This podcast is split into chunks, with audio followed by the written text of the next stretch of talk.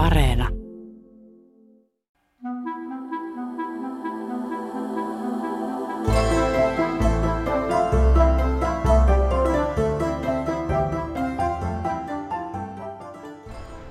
Olen Berliinissä Schmargendorfin kaupunginosassa ja seison kolmikerroksisen talon edessä. Ja tämän talon julkisivuun on kiinnitetty tämmöinen muistolaatta, jossa kerrotaan, että tämän talon paikalla oli 1800-luvun lopulla vielä huvila. Huvila nimeltä Waldfrieden, eli metsärauha. Ja siinä huvilassa asui vuosina 1898 ja 1900 runoilija Raina Maria Rilke. Rilke ei asunut siinä huvilassa silloin yksin. Hän asui yhdessä Lou Andreas Salomeen kanssa, mutta sitä ei tässä muistolaatassa mainita. Lou Andreas Salome oli tuolloin 1800-luvun lopulla jo kuuluisa kirjailija. Ja Raina-Maria Rilke ja Lou Andreas Salome olivat tutustuneet vuotta aiemmin toisiinsa. Se oli 1897 Münchenissä. Ja Rilke muutti Lou Andreas Salomeen perässä tänne Berliiniin. Ja, ja vietti sitten täällä pari vuotta.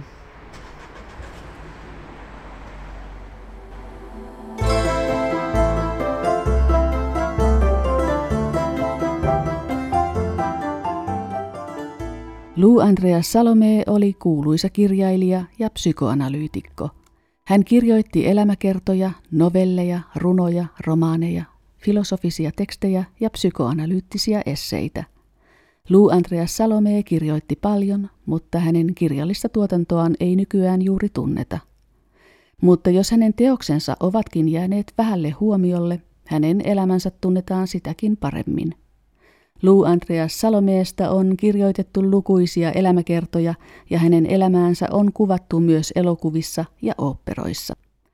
Lou Andreas Salome tunnetaan yleensä Raina-Maria Rilken ja Friedrich Nietzschen muusana, mutta hän oli paljon enemmän.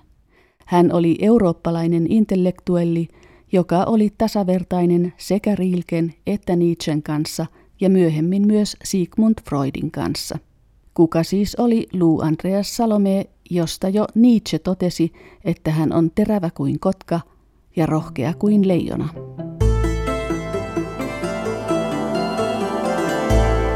Saksalainen Cordula Kaplitz Post ohjasi Lou Andreas Salomeen elämää käsittelevän elokuvan neljä vuotta sitten. Elokuvaa esitettiin lukuisissa eurooppalaisissa maissa, mutta myös Brasiliassa, Kiinassa ja Yhdysvalloissa. So viele wissen gar nicht, was sie alles geleistet hat in ihrem Leben und wie bedeutend sie in der europäischen Kulturgeschichte war. Sie war eben keine Muse, das, das möchte ich nochmal betonen, weil es wird oft so bei Frauen... Vain harvat tietävät, mitä Lou Andreas Salome teki elämänsä aikana. Ja vain harvat tietävät, kuinka merkittävä hän on eurooppalaisessa kulttuurihistoriassa. Usein kuulee sanottavan, että Lou oli Friedrich Nietzschen, Rainer Maria Rilken ja Sigmund Freudin muusa. Oikeampaa on sanoa, että Nietzsche, Rilke ja Freud olivat Lou Andreas Salomeen muusia ja innoittajia. Heidän kaikkien kanssa Lou työskenteli ja vaihtoi ajatuksia tasavertaisena. Tämä oli hyvin epätavallista 1800-luvun jälkipuoliskolla. Sie ist schon jemand, die zu Lebzeiten ein Star war, sehr, sehr berühmt war, aber mehr oder weniger bei vielen Menschen in Vergessenheit geraten. Lou Andreas Salome oli elinaikanaan todellinen kuuluisuus. Ajan myötä hänet kuitenkin unohdettiin. Nykyään Lou Andreas Salome on käsite korkeintaan niille, jotka ovat kiinnostuneita psykoanalyysistä. Ja jopa heidän joukossaan on ihmisiä, jotka eivät ole koskaan kuulleet hänestä.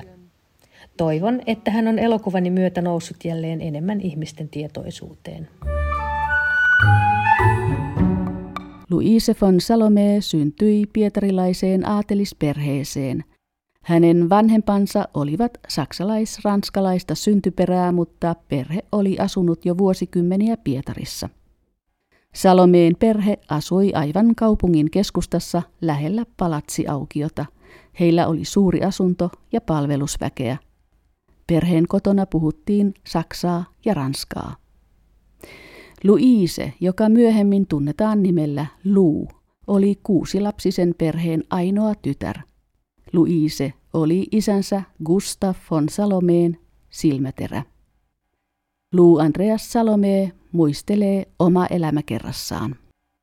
Varhaisessa lapsuudessani isäni ja minun välillä vallitsi hellyys, jonka muistikuvani mukaan lopetimme heti, kun muska tuli sisään, sillä hän ei pitänyt tunteellisuuksista.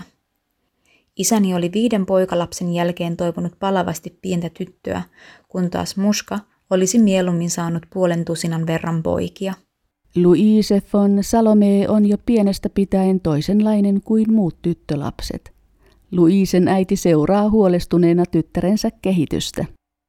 Ich glaube, dass die Mutter ähm, zeitlebens Angst hatte, dass Lou sich einfach zu sehr wie ein Junge benimmt. Also sie hat, sie wollte auf Bäume klettern, sie wollte das machen, was ihre Brüder tun. Sie war die jüngste als kleine Prinzessin da. Luun äiti pelkäsi, että hänen tyttärensä käyttäytyi liian poikamaisesti.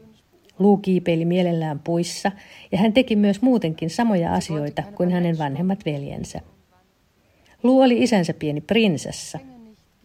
Mutta hänen äitinsä oli huolissaan tyttärensä kehittymisestä.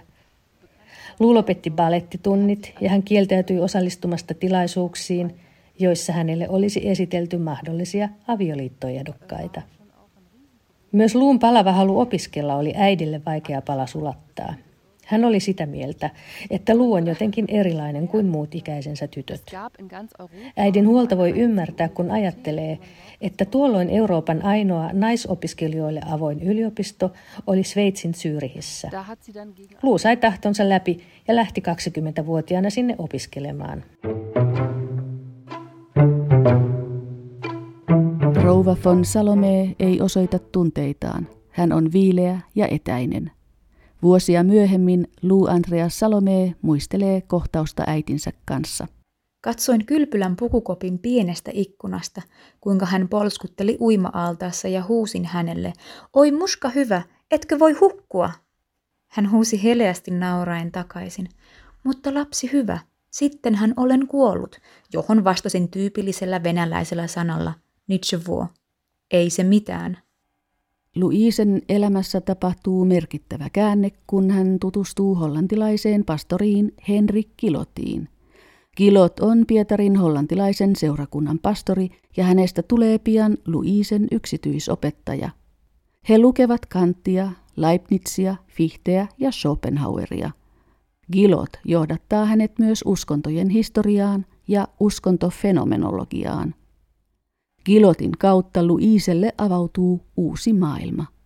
Noihin aikoihin Luise päättää, että hän haluaa opiskella. Ja noihin aikoihin hän alkaa käyttää myös Gilotin hänelle antamaa nimeä, Lu.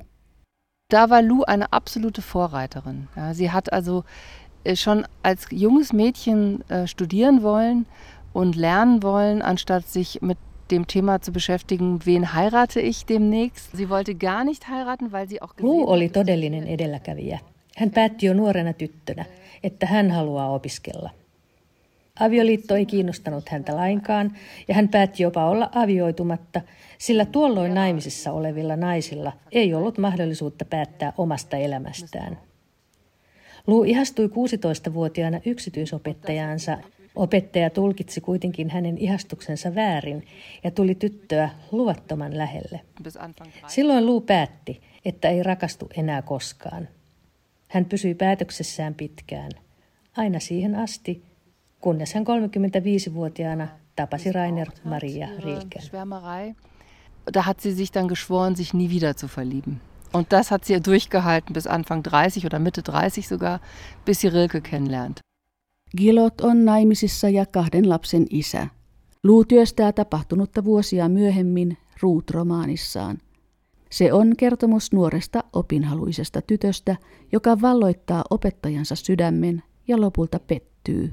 Voisi kuvitella, että Luu, joka oli omassa elämässään emansipoitunut nainen, olisi ajanut naisten tasa-arvoa myös kirjallisessa tuotannossaan, mutta naisten tasa-arvo ei ollut hänen teemansa. Se oli hänelle itsestäänselvyys ja sen mukaisesti hän myös eli.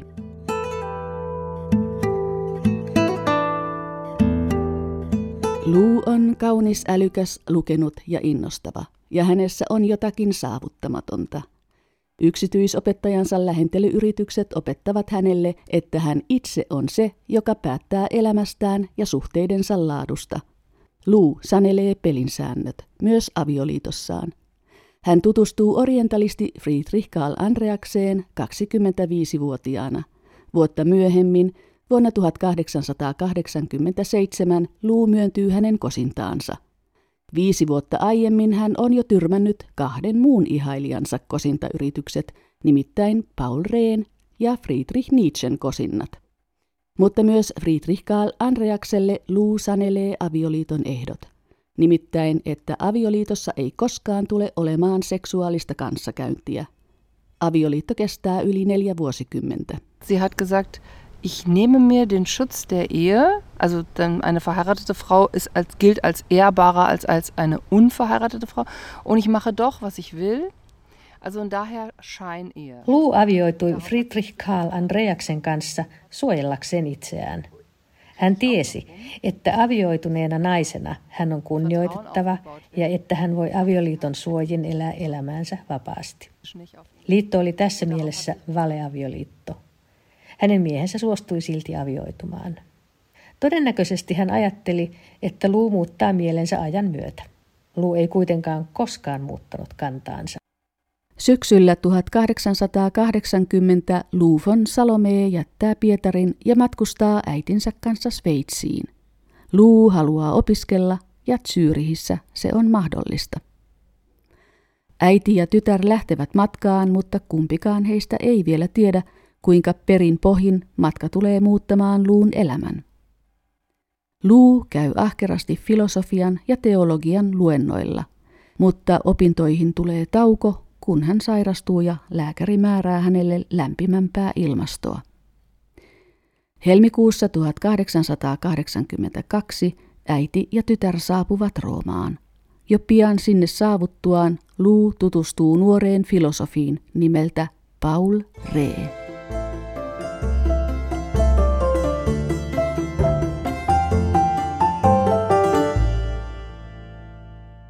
Paul Ree on 32-vuotias, kun hän tutustuu itseään 11 vuotta nuorempaan Lou von Salomeen.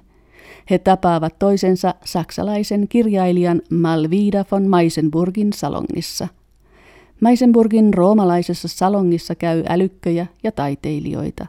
Salonkiin kokoonnutaan lukemaan filosofisia tekstejä ja keskustelemaan niistä.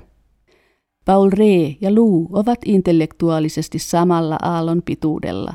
He jatkavat keskusteluja öisillä kävelyretkillään Rooman kaduilla. Paul Ree ihastuu heti miten nuoreen venäläiseen ja kosii häntä, mutta Lou näkee hänessä ainoastaan ystävän ja älyllisen keskustelupartnerin. Lou alkaa kehitellä mielessään ideaa yhteisöstä, jossa asutaan ja työskennellään saman katon alla. Kävelymme Rooman kaduilla kuun ja tähtien loisteessa toivat meidät pian niin lähelle toisiamme, että aloin mielessäni kehitellä suunnitelmaa, joka mahdollistaisi läheisyyden jatkumisen myös sen jälkeen, kun äitini, joka toiminut Syrihistä etelään toipumaan, olisi palannut takaisin kotiin. Valitettavasti Paul Ree käyttäytyi aluksi täysin väärin pyytäessään äidiltäni suostumusta saada mennä naimisiin kanssani – Tämä vaikeutti suureksi ärtymyksekseni suunnitelmaani. Ensiksi minun piti tehdä hänelle selväksi, mistä päätökseni pidättäytyä loppuelämäni rakkauselämästä johtui ja mitä suuresta vapauden kaipuustani seurasi. Myönnän, että suunnitelmani, joka sai alkunsa oikeastaan öisenä unena, oli yhteiskunnallisia normeja pilkkaava. Näin unessa miellyttävän työhuoneen, joka oli täynnä kirjoja ja kukkia – Työhuoneen vieressä kaksi makuuhuonetta ja siinä välissä edestakaisin käyskenteleviä työtovereita. Roomaan saapuu pian myös toinen saksalainen filosofi, Friedrich Nietzsche. Myös Nietzsche rakastuu Lou von Salomeen ja kosii häntä. Ja myös Nietzsche saa Luulta kielteisen vastauksen. Lou avioituu vasta viisi vuotta myöhemmin Friedrich Karl Andreaksen kanssa. Luun tapaamisella on kuitenkin Nietzschelle tärkeä merkitys. Hän toteaa heti tutustumisen alkuaikoihin, että Lu on ensimmäinen ihminen, joka ymmärtää hänen filosofiansa ytimen. Lu, Re ja Nietzsche. Kolmikko tunnetaan pian nimellä kolmiyhteys. Heidän on tarkoitus muuttaa yhdessä Pariisiin ja työskennellä siellä filosofisten tekstien parissa. Suunnitelma ei kuitenkaan toteudu. Ihr Dilemma war, dass beide Männer sich in sie verliebt hatten. Und sie wollte das nicht. Sie wollte studieren und sie wollte frei sein. Und sie wollte weder den Heiratsantrag des einen noch des anderen annehmen. Und es war eben Friedrich Nietzsche, hat sie äh, hat um ihre Hand angehalten. Luun ongelma oli se, että sekä Paul Ree että Friedrich Nietzsche rakastuivat häneen. Lu ei tykännyt tästä lainkaan. Hän halusi opiskella ja olla vapaa. Siksi hän torjui molempien kosinnat. Luu halusi säilyttää ystävyyden molempiin miehiin, mutta tilanne oli vaikea. Myös Luun äiti varoitti tytärtään. Kaksi miestä samaan aikaan, se ei kerta kaikkiaan ole soveliasta. Luun onnistui monien mustasukkaisuuskohtausten jälkeen rauhoittaa tilanne joksikin aikaa. Nietzsche kuitenkin vetäytyi pian pois, sillä hän huomasi, että myös ystävänä Paul Ree on lähempänä luuta kuin hän itse. Und in Nietzsches Leben, wo er sehr, ähm, er war sehr verliebt in Lou. Äh, man sieht es an den Briefen. Es gibt einen, ähm, einen Briefwechsel, der herausgegeben wurde zwischen allen dreien. Also der schreibt ihr unfassbar schöne Briefe auch und sie. Nietzsche oli hyvin rakastunut. Tämä näkyy myös hänen luulle kirjoittamistaan kirjeistä. Ne ovat todella kauniita. Nietzscheä ja Luuta yhdistivät myös henkevät keskustelut. Tilanne muuttui kuitenkin sen jälkeen, kun Luu oli torjunut hänen kosintansa. Nietzsche oli pettynyt ja alkoi haukkua ja syytellä häntä. Nietzschelle Luu oli hänen suuri rakkautensa, se ainoa oikea. Mutta Luu ei halunnut Nietzschen rakkautta, vaan hänen ystävyytensä. Nietzschelle tämä oli katkera kokemus. Luun, Paul Rehn ja Friedrich Nietzschen kolmiyhteys päättyy marraskuussa 1882. Kolmikosta jää jäljelle Luun ja Paul Rehn kaksikko. Luu kirjoittaa myöhemmin oma elämä kerrassaan, että Nietzschen olemuksessa ja hänen tavassaan puhua oli jotakin, joka kiehtoi häntä. Samassa yhteydessä hän jatkaa, että Nietzschen ilkeämielinen tapa, jolla hän puhui Paul Reestä – sai hänet muuttamaan käsityksensä hänestä. Er war ein sehr, sehr interessanter Mensch für sie, der halt philosophisch auf einem Level war, was sehr modern war in der Zeit, wo sie neue Erkenntnisse gewann. Sie hat sich mit ihm auf Augenhöhe austauschen können. Nietzsche oli filosofisessa mielessä ajan tasalla ja hänen näkemyksensä olivat moderneja. Luu sai häneltä paljon tärkeitä virikkeitä ja hän oppi Nietzscheltä epäilemättä paljon. Lu kirjoitti myöhemmin Nietzscheä käsittelevän filosofisen teoksen. Se kuuluu vielä nykyään filosofian perusteoksiin. Lu Andreas Salomeen onnistui päästä sisään Nietzschen ajatusmaailmaan syvemmin kuin kenenkään muun. Sillä toisin kuin muut Nietzschestä kirjoittaneet, Lu tunsi hänet henkilökohtaisesti. Nietzsche oli Luun muusa, samoin kuin Rilke ja muut miehet hänen elämässään. Tämä Kuulostaa kärjistetyltä, koska yleensä naiset ovat miesten muusia. Rouva von Salome toivoo, että tytär palaisi hänen kanssaan takaisin Venäjälle. Luulla ei ole aikomustakaan palata kotiin. Hän miettii kuumeisesti syytä, joka estäisi hänen paluunsa Pietariin. Näin syntyy ajatus kirjan kirjoittamisesta. Luu alkaa kirjoittaa ensimmäistä romaaniaan vuonna 1882. Samana vuonna hän muuttaa Paul Rehn kanssa Berliiniin. Syy oli se, että minut yritettiin saada palaamaan takaisin kotiin. Ystäväpiirini uskoi, että voisin kirjan kirjoitettuani jatkaa ulkomailla oleskeluani. Tämä myös toteutui. Ehtona oli se, että perheeni nimi ei saa näkyä kirjassa – niin valitsin pseudonyymiksi hollantilaisen nuoruuden ystäväni etunimen ja oman etunimeni, jonka hän myös aikoinaan valitsi minulle vaikeasti lausuttavan venäläisen nimeni sijaan.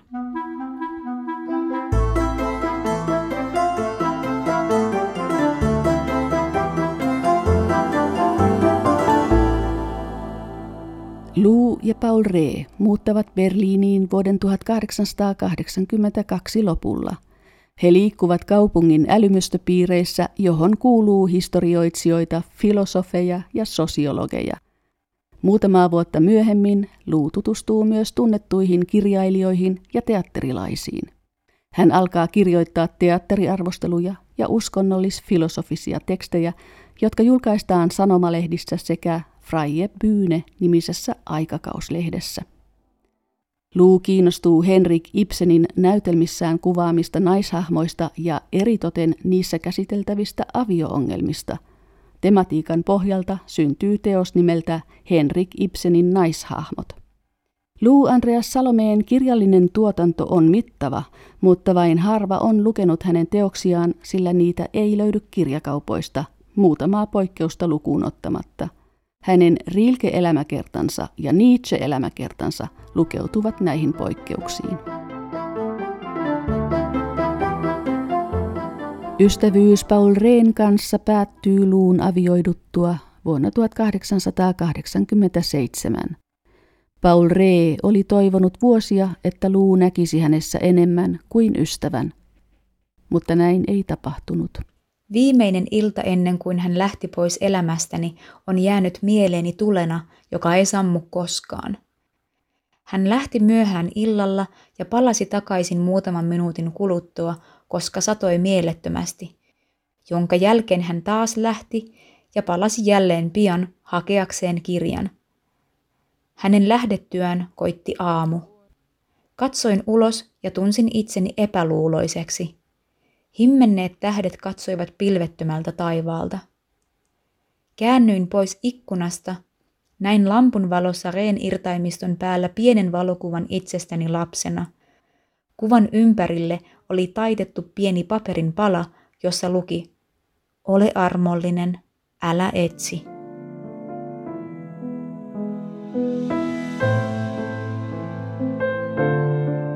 Paul Ree ei enää koskaan ottanut yhteyttä luuhun. Luu mietti menetettyä ystävänsä vielä vuosia myöhemmin. Paul Reen häviäminen oli mieheni mieleen, vaikka hän vaikenikin asiasta. Ja kuten arvata saattaa, vielä vuosien jälkeen mieltäni kaivoi ajatus ja tietoisuus siitä, että se ei olisi saanut koskaan tapahtua. Kun aamulla herätessäni tunsin paineen, olin unessani yrittänyt saada sen tekemättömäksi. Yksi pelottavimmista unistani oli tämä. Olimme ystäviemme seurassa ja he huikkasivat minulle iloisina, että Paul Ree on myös paikalla. Kävin kaikki kasvot läpi ja kun en löytänyt häntä, käänsin katseeni vaatenaulakon suuntaan, jonne oli ripustettu päällystakkeja. Katseeni osui vieraaseen ihramahaan, joka istui takkien takana, kädet sylissään. Hän oli tuskin tunnistettavissa – hänen kasvonsa olivat turvonneet ja hänen silmänsä lähes kiinni muurautuneet. Näytti kuin hänen kasvoillansa olisi ollut kuolin naamio. Eikö totta? hän sanoi tyytyväisenä. Näin minua ei löydä kukaan. Keväällä 1897 Luu matkustaa Berliinistä Müncheniin tapaamaan kirjailijaystävätärtään Frida von Bülovia – Münchenissä hän tutustuu sattumalta nuoreen runoilijaan, joka tuolloin vielä tunnetaan nimellä René Maria Rilke. Diese Geschichte mit Rilke, die war noch eine viel größere Belastung für die Ehe, glaube ich, weil sie hat sich dann zum ersten Mal wirklich verliebt in Rainer Maria Rilke. Und äh, da war der ja noch ein ganz junger, unbekannter Dichter. Also der, den kannte niemand. Er war Anfang 20 und sie war Mitte 30, genau. Und sie hat ihm quasi auch, äh, hat sie monatelang mit... Suhde Rainer Maria Rilkeen oli suuri rasite Luun avioliitolle, sillä Rilke oli ensimmäinen mies, johon Luu todella rakastui. He tutustuivat toisiinsa Münchenissä. Rilke oli vielä nuori ja täysin tuntematon runoilija. Rilke piiritti Luuta useita kuukausia. Hän kirjoitti Luulle runoja ja lähetti ne hänen hotellihuoneeseensa – tai hän seisoi ruusukimpun kanssa hänen hotellinsa edessä ja käveli tuntikaupalla puistossa vain nähdäkseen luun. Rilke halusi tutustua häneen. Hän ihaili luuta, joka oli jo tuolloin kuuluisa kirjailija. Dann stand er mal mit einem Rosenstrauß vor ihrem Fenster oder wanderte stundenlang durch den englischen Garten in der Hoffnung, sie zu treffen. Und er war also voller Bewunderung und weil sie ein, zu der Zeit eben eine sehr bekannte Schriftstellerin war und er sie unbedingt kennenlernen wollte. Lou Andreas Salome on rakkaussuhteen alkaessa 36 vuotta. Rilke puolestaan 21. Luulla on mullistava vaikutus nuoreen runoilijaan. Luun myötä Rilken lyriikka saa uusia sävyjä ja jopa hänen käsialansa alkaa muistuttaa luun käsialaa. Rilke vaihtaa myös etunimensä Reneestä Raineriksi, koska Luu kutsuu häntä sillä nimellä. Mutta myös Luulle suhde on syvä kokemus. Luu Andreas Salome kirjoittaa vuosikymmeniä myöhemmin oma elämä kerrassaan. Se, että olin vuosikausia sinun naisesi, johtui siitä, että sinä olit ensimmäinen todellinen minulle. Keho ja ihminen erottomattomasti yksi, elämän epäilemätön tosiasia. Olisin voinut sana sanalta tunnustaa sinulle, sinun minulle antamasi rakkauden tunnustuksen. Sinä yksin olet todellinen. Die frühen Gedichte von Rilke haben noch nicht die Stärke, die er später hatte in seinen äh, späteren Lyrik und, und, und Gedichten. Und ich glaube, dass sie schon ihm viel beigebracht hat. Sie haben gemeinsam auch an Gedichten gearbeitet. Und Rilken varhaisesta runoudesta ei vielä löydy sitä samaa voimaa kuin hänen myöhemmästä lyriikastaan, kuvaa Luu Andreas Salomeesta elokuvan ohjannut Cordula Kaplitz Post. Vuoden 1899 keväällä Luu, Rilke ja Luun aviomies Friedrich Karl Andreas matkustavat Venäjälle. Matkaa edeltävinä kuukausina Rilke ja Luu opiskelevat ahkerasti Venäjää. Matka kestää kuusi viikkoa ja tuona aikana he tapaavat myös kirjailija Leo Tolstoin.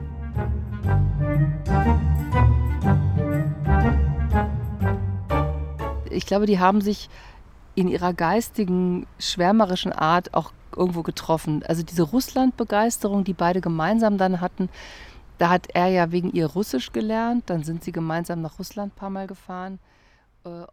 Lu Andreas Salome ja Rainer Maria Rilke olivat henkisellä tasolla hyvin läheisiä ja heitä yhdistyi myös ylitsevuotava innostus asioihin.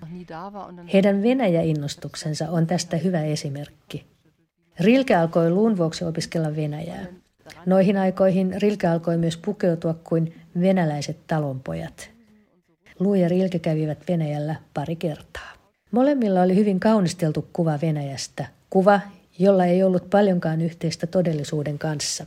Luu oli kotoisin Venäjältä, mutta myös hän oli ollut jo pitkään pois sieltä. Rilke ei ollut koskaan aiemmin käynyt Venäjällä. Ich weiß nicht, es war wie so, die waren so Fans, ja, also die haben sich so reingesteigert in dieses russische Thema, was aber eine Idealisierung war. Mhm. Also so wie sie das gesehen haben, gab es das auch schon fast nicht mehr. Vuotta myöhemmin Luu ja Rilke matkustavat uudelleen Venäjälle. He viipyvät siellä yli kolme kuukautta.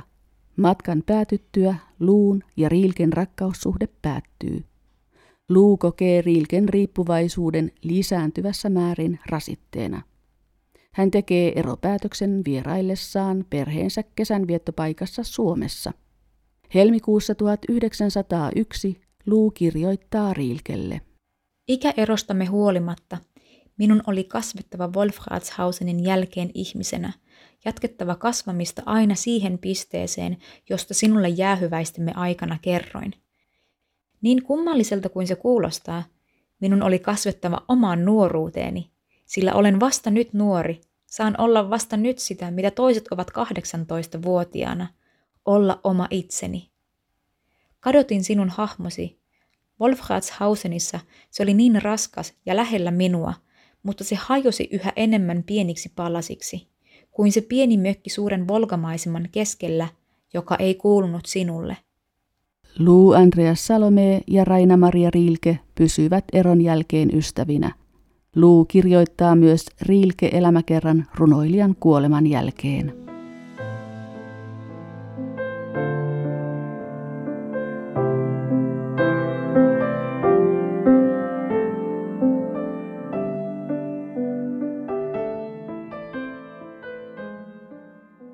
Lou tutustuu Sigmund Freudiin vuonna 1911.